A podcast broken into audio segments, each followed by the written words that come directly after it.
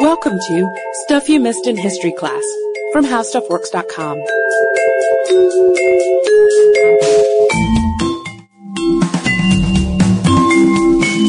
Hello and welcome to the podcast. I'm Katie Lambert and joining me today is Sarah Dowdy. How are you, Sarah? I'm doing well, Katie. How are you? Good. We had a reader request for today's topic from Alexandria and Vanessa, and her name is Eleanor of Aquitaine. And she was a very busy lady in her 82 years of She life. She was extremely busy. And we should say she was living in the 12th century, so 82 is an impressive feat of its own. Well, it's also hard because there's not a lot of source material to go from, not a lot of primary sources from the time, or at least not concerning women because no one cared to record what the women were doing. No. So what we're doing is, is piecing together the little that we have. Varied So- accounts. Exactly.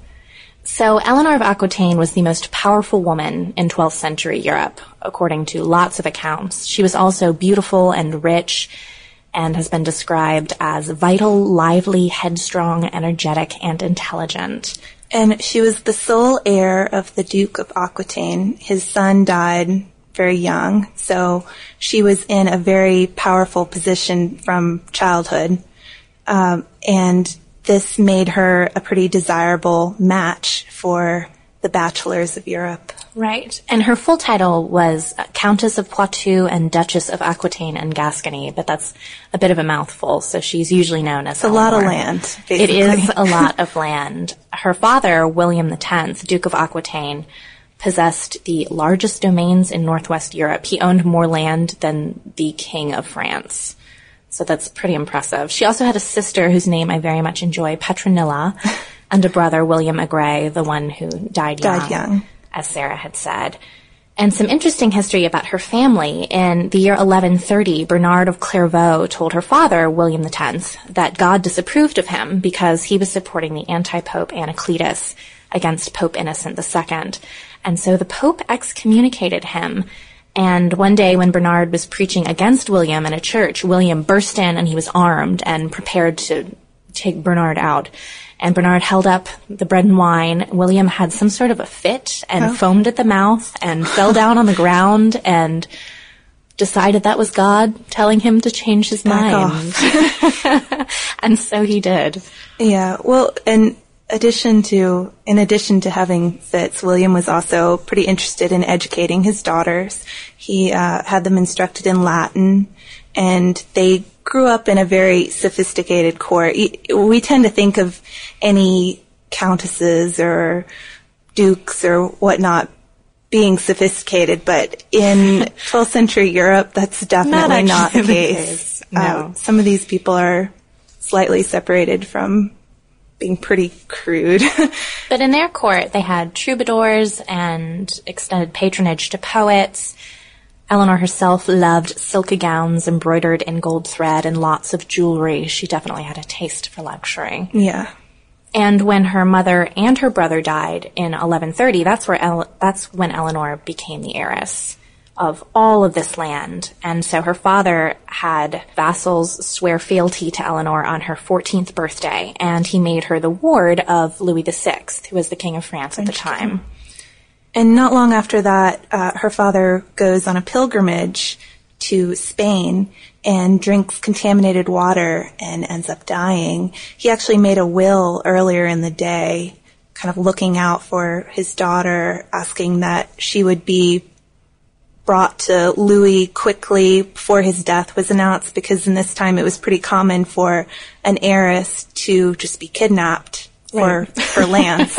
so if people knew about his death, his daughter was going to be in great danger. Right. So he specified that he was going to make Louis VI her guardian and also that he wanted his daughter to marry Louis VI's son. And he also specified, which is the interesting part, that Eleanor's lands were to be her own and they would be inherited by her heirs. So her land wasn't going to be swallowed up as part of the Kingdom of France. She was going to keep properties like Aquitaine. Yeah. Uh, so she marries Louis the Seventh at age 15 in 1137, and she wore red. I liked that detail, yes. She had a thousand guests. And shortly thereafter, which reminds me of Marie Antoinette, Louis VI died of dysentery. This is less than a month after their wedding, and the new couple became the king and queen of France. So at 15, she's queen. Shoved right into the spotlight. And life at the French court was a little bit different. They didn't have a literary tradition. They didn't have a lot of entertainment. She brought in some troubadours and tried to improve court manners, but was generally very bored. And in the French court, the queen has no power. And also, no power. also Louis was kind of a different husband. Uh, He had been a younger son, so he wasn't destined to be king. He had actually been Right. trained as a monk. So he was very pious and he was besotted by his wife, but, you know, kind of naive. too. Naive would be a good word for him. And also devoted to God and not so much to secular life. Yeah. And one problem in their marriage was that Louis didn't sleep with her very often because he was, you know, a monk or was trained as a monk. He abided by rules that said you weren't supposed to have sexual relations with your wife on Sundays, holy days, feast days, during Lent, during pregnancy, or during that time of the month. So, So this is a problem when you're trying to produce an heir to the French throne. especially, yeah, he needed a male heir and, but wasn't visiting her bed all that often. So this will come up later as an issue. Once again, sounds kind of Marie Antoinette. Exactly. And his advisor tried to curb Eleanor's power. So the only time she ever got to sway his opinion was in private.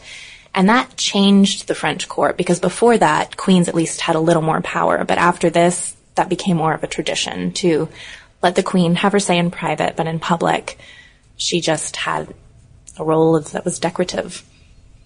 Her mother-in-law thought Eleanor spent too much money and shouldn't use makeup and wasn't very pious. And fashions at the court at the time were a little nuts. Lots of fine wool and silk and fine linen and piles of jewelry. She was about to prove her piety, though, with a crusade plan. She decided to go along when Louis went. And she and her ladies dressed as Amazons, it's said, and wore red boots. And we were reading one book by Alison Weir about Eleanor of Aquitaine that said it was actually a credible account. Historians have been arguing this The Amazon for a while. costumes. Mhm. she says she thinks the Amazon thing could have happened. And there were at least 300 women along with Eleanor, so they must have made quite the spectacle. Yeah. Well, during that time, her marriage to Louis, it was already kind of on the rocks, but things started to take a turn for the worse. Um, there was there were some rumors that she might have cheated on her husband with her uncle Raymond at Antioch, and uh, she and her husband were no longer sleeping together. No. And also, she sided with Raymond against Louis. Raymond had said that they should try to capture Edessa, and Louis said they should try to capture Jerusalem. And siding with him really upset Louis. And when he got upset with her, this is when she brought up the fact that they were related. And they'd known this for a long time, but consanguinity within certain degrees wasn't allowed. They're not really closely related, No. but enough for it to give grounds for an annulment. which is what she wanted, which upset Louis quite a bit. And he actually took her out of the city at midnight and wouldn't let her say goodbye to Raymond, and they went home.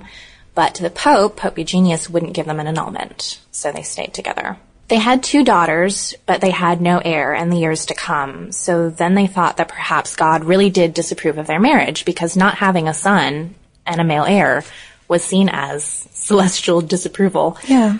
So, So- they did get their marriage annulled in 1152, and in accordance with her father's will and the terms of their marriage, she gets her land back. Exactly. So she could go back to Aquitaine if she wanted to. But of course, as the great heiress, she was now prey Again and people seriously tried to abduct her on her way home. So she needed someone to protect her in a marriage and protect her land and her interests. But she also wanted someone she was more compatible with than she was with Louis because they didn't have a lot in common. So enter Henry, Count of Anjou and Duke of Normandy. Eleanor essentially proposes to Henry. Yeah. Sends him a note. Uh, they had met before while she was married, and there were rumors that she had actually had a sexual relationship with Henry's father, Geoffrey of Anjou, uh, before she met his son. My favorite rumor about their family is that Henry supposedly had a diabolical ancestress, Melusine, who was said to be the devil's daughter. So people thought Imagining their family tree like some flames drawn around her. people thought their family had a, a bit of deviltry to it. He had red hair. He was into diets and fasting. He was unpretentious, literate, forceful, and complex. He also had quite the temper and quite the sex drive. He was a womanizer and had lots of illegitimate children. And so they get married in 1152, same year as the annulment, just a couple months, months later.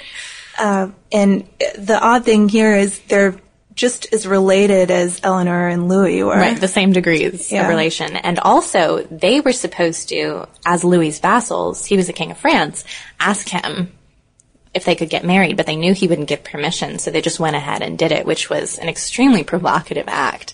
He could have started a war with them if he wanted. And Henry was also Louis's arch rival.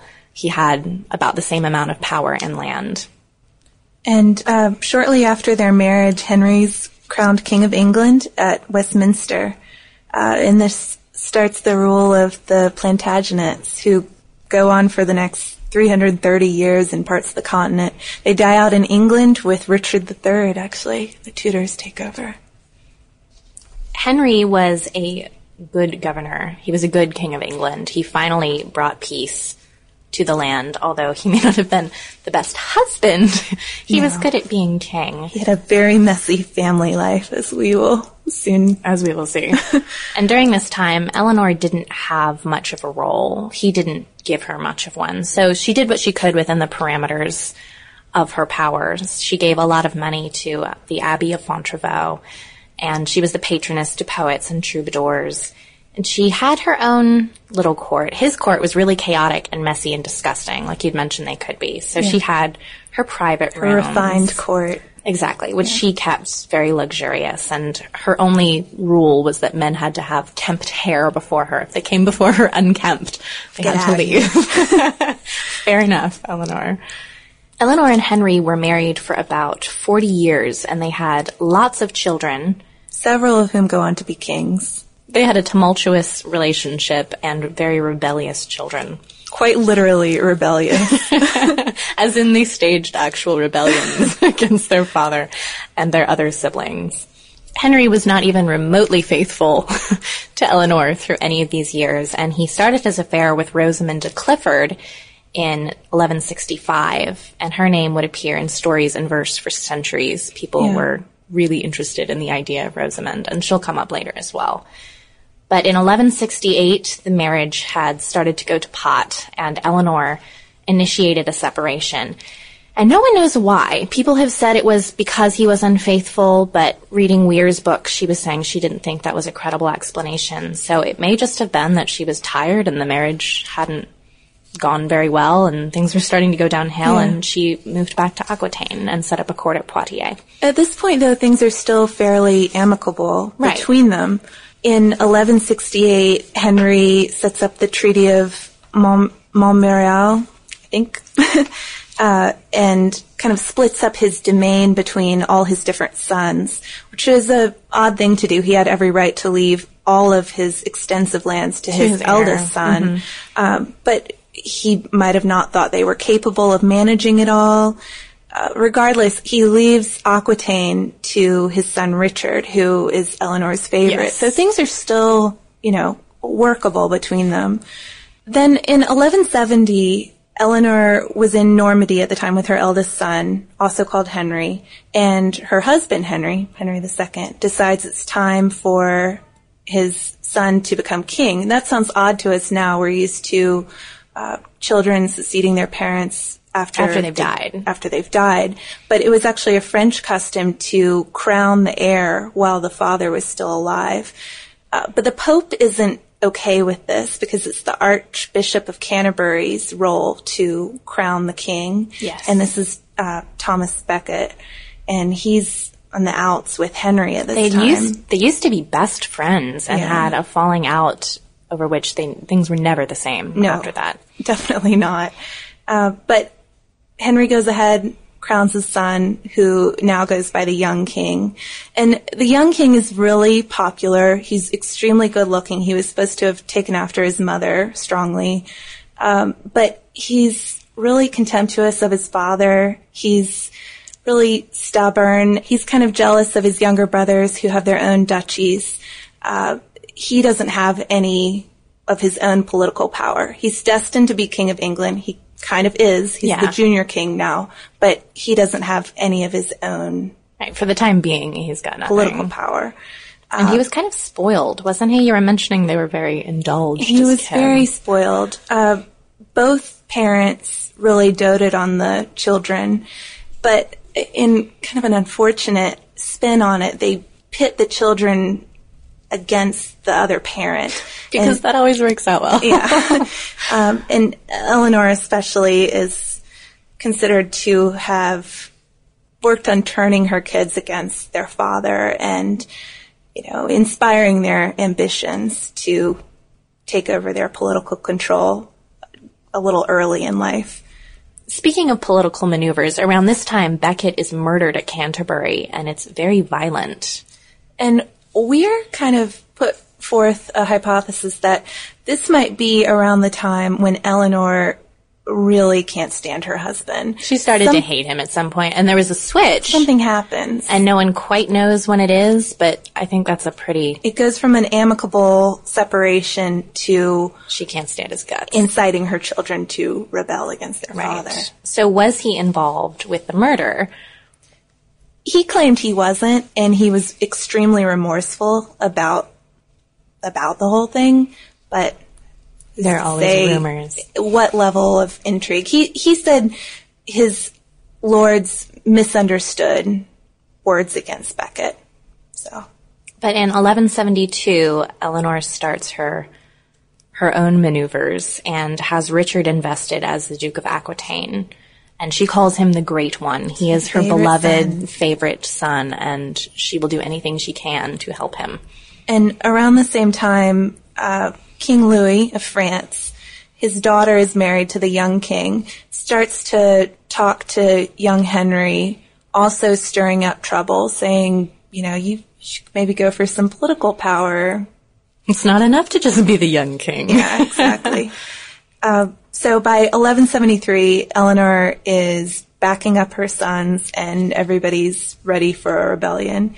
But Henry II hasn't even suspected his wife is involved. Right. It's pretty inconceivable that a wife would incite her children to to do this. So it's not even on his radar. But he's starting to keep a pretty close eye on the young king and uh, actually keeps him close by his side until he escapes to Paris. And at that point, Henry knows that King Louis is in league with the young king. Right. So his wife's ex-husband is in league with his son. So that's really nice for Henry II. Finally, Henry II starts to suspect Eleanor has a role in this. He was a Everything is just guy. a little too well arranged for her to not be involved. And he commands the Archbishop of Rouen to remind her of her wifely duties. He sends her this long letter, and there's no evidence she ever replied, but she gets a little concerned and decides that the decides that the safest place for her to be is in Louis's court, her old husband's. Uh, so she dresses in men's clothing, rides a horse astride to Paris, but on the way she's apprehended by Henry's men and uh, sent to the king. And this marks a period in her life that's not so great for Eleanor. Henry didn't make any sort of public announcement about it, but he put her in a fortress and had her guarded for the rest of his life. So she was a prisoner for the rest of her husband's life. Yeah. And the rebellion doesn't even end up going very well. There's little open warfare, even though a lot of towns are plundered, and Henry's sons seem very intent on destroying their father's land. As the tide begins to turn and Henry II looks like he's going to win, come out on top in this rebellion. His enemies start to sue for peace, but he's still convinced that he, he's not going to have total victory and peace until he atones for Becket's murder and makes proper penance. Right. Uh, this isn't to say he was, you know, admitting involvement in it, but just to atone for he and Becket's estrangement. So he actually goes to Canterbury and uh, does extreme penance, starves himself, gets flogged by monks, and literally the next day things look up and there ends up being peace in England. And he's really generous about the fact Too that generous, his maybe. sons were treasonous. Um, he gives them land, still no power, so it's likely they're not going to be satisfied. The only person who he won't give amnesty to is Eleanor. But he doesn't quite feel the same about his sons after that. His old favorites are no longer his favorites. The littlest boy is his favorite one, and also his illegitimate son, Who Geoffrey. stood by him. Right. Um, so Eleanor is going to stay in prison. It looks like, And she's not allowed to talk to the kids because she might incite them to rebel again. but prison isn't is quite as bad as it sounds. No. Uh, she's staying in nice households and um, has a small retinue, very small.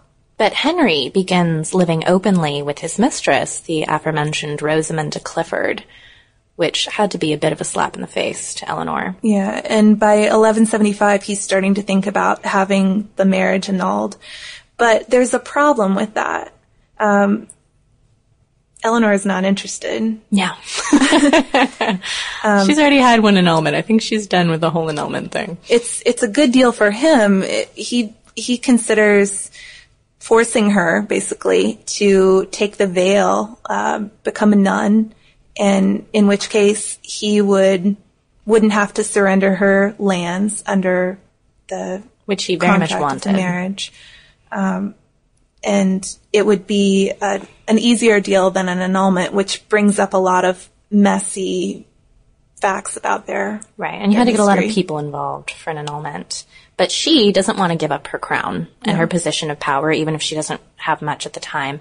And she also said she didn't have a calling to be a nun. So she appealed to the archbishop and said, you know, you can't let my husband force me into being something that I'm not, into being a nun, which is something she respected and believed you needed a vocation for. Yeah.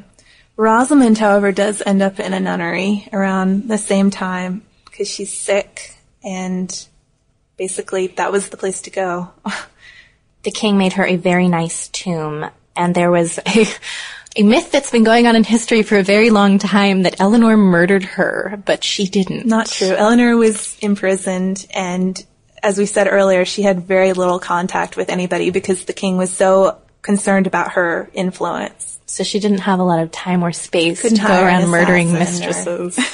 and the bishop made Rosamond's tomb be removed because she was a mistress in the following years. There's more familial strife going on in the years. They never did have a very peaceful family life, and the young king dies of dysentery. And Henry II was scared to go and visit him while he was dying because he was afraid there would be Thought some sort of trap plot. set, which, knowing his sons, would make sense. likely. But he sent a ring as a token of his love, and on his deathbed, the young king pleads for mercy for his mother. Yeah. And Eleanor actually, when she's brought news of the death of her son, she actually says that she had a dream about it and even dreamt of the ring, which she wouldn't have known about. Kind of a strange supernatural tale. After the young king dies, Richard starts getting a little risky again in regards to rebellion and uh, John, the youngest son, backs Richard. And as we said earlier, John is Henry's favorite legitimate son, Right. um, who's always been most invested in him. And when Henry finds out that John is supporting his brother, he just sort of loses his will to live. He's already sick, but he dies shortly And he's thereafter. been betrayed by his entire family, one by one, by this point. Except for his illegitimate son, Geoffrey. Geoffrey, who was allowed to stay at court. Yeah. So Henry II dies in 1189, and Richard I becomes king, and his first thing is to release his mother. And actually, he comes back to England and finds out that his mother has already been released because his handlers know this is her That's favorite son, and they they go ahead and take care of business before they even hear from him. And then she spends time kind of acting as a cheerleader for her son almost. He's been living in Aquitaine almost his whole life. He's not well known there and just sort of bolstering his Right. reputation. PR from Eleanor. But Richard I bleeds England dry with crusades and war. He's not a good governor like Henry was. and there's still family problems. Um, The brothers are still fighting. Is nipping at Richard now, and um, Richard, when he goes away on a crusade, he actually ends up kidnapped in Austria, and this is just to show how low John kind of goes here. Um, John raises money for the ransom from his tenants and then he ends up using it himself for rebellious purposes. But Eleanor, through like Eleanor's diligence, she raises the king's ransom and brings And Richard she gets back. him back. And John and Richard eventually do make up in Normandy because Eleanor's mediating between them and making it happen. And John kind of keeps a low profile over the next few years. He's he's done for the t- for a time with all the strife. And Richard ends up dying though, so it's kind of a lost cause. He dies with no heirs. Um, he's shot by an arrow by Bertram de Gourdon, who had a family grudge against him for killing his brothers and father. And Richard is on his deathbed with this horrible infected arrow wound is so impressed by this man's story that he actually pardons him. This guy who shot him um, lets him go. Uh, he doesn't. After his death, the pardon is dropped. But But he tried. He tried. deathbed. And impressed. during this time, Eleanor had withdrawn to the abbey at Fontevraud, and she wasn't a nun there. She was a guest. She'd sort of turned it into an, a place for aristocratic this is her women first to go. retirement. But she was still involved in politics. She Yeah. was very much behind the scenes, moving pieces around. But after Richard dies, she has to fully invest herself in public life again um, to help John actually the claim the crown because he's not the automatic shoe-in that it seems like he would be. The Geoffrey who was illegitimate. Yeah, we don't his really son is understand this part. We're a little fuzzy here, so if if y'all know why this is, please send us an email. Why this other guy was a why the illegitimate son contender. would be the king.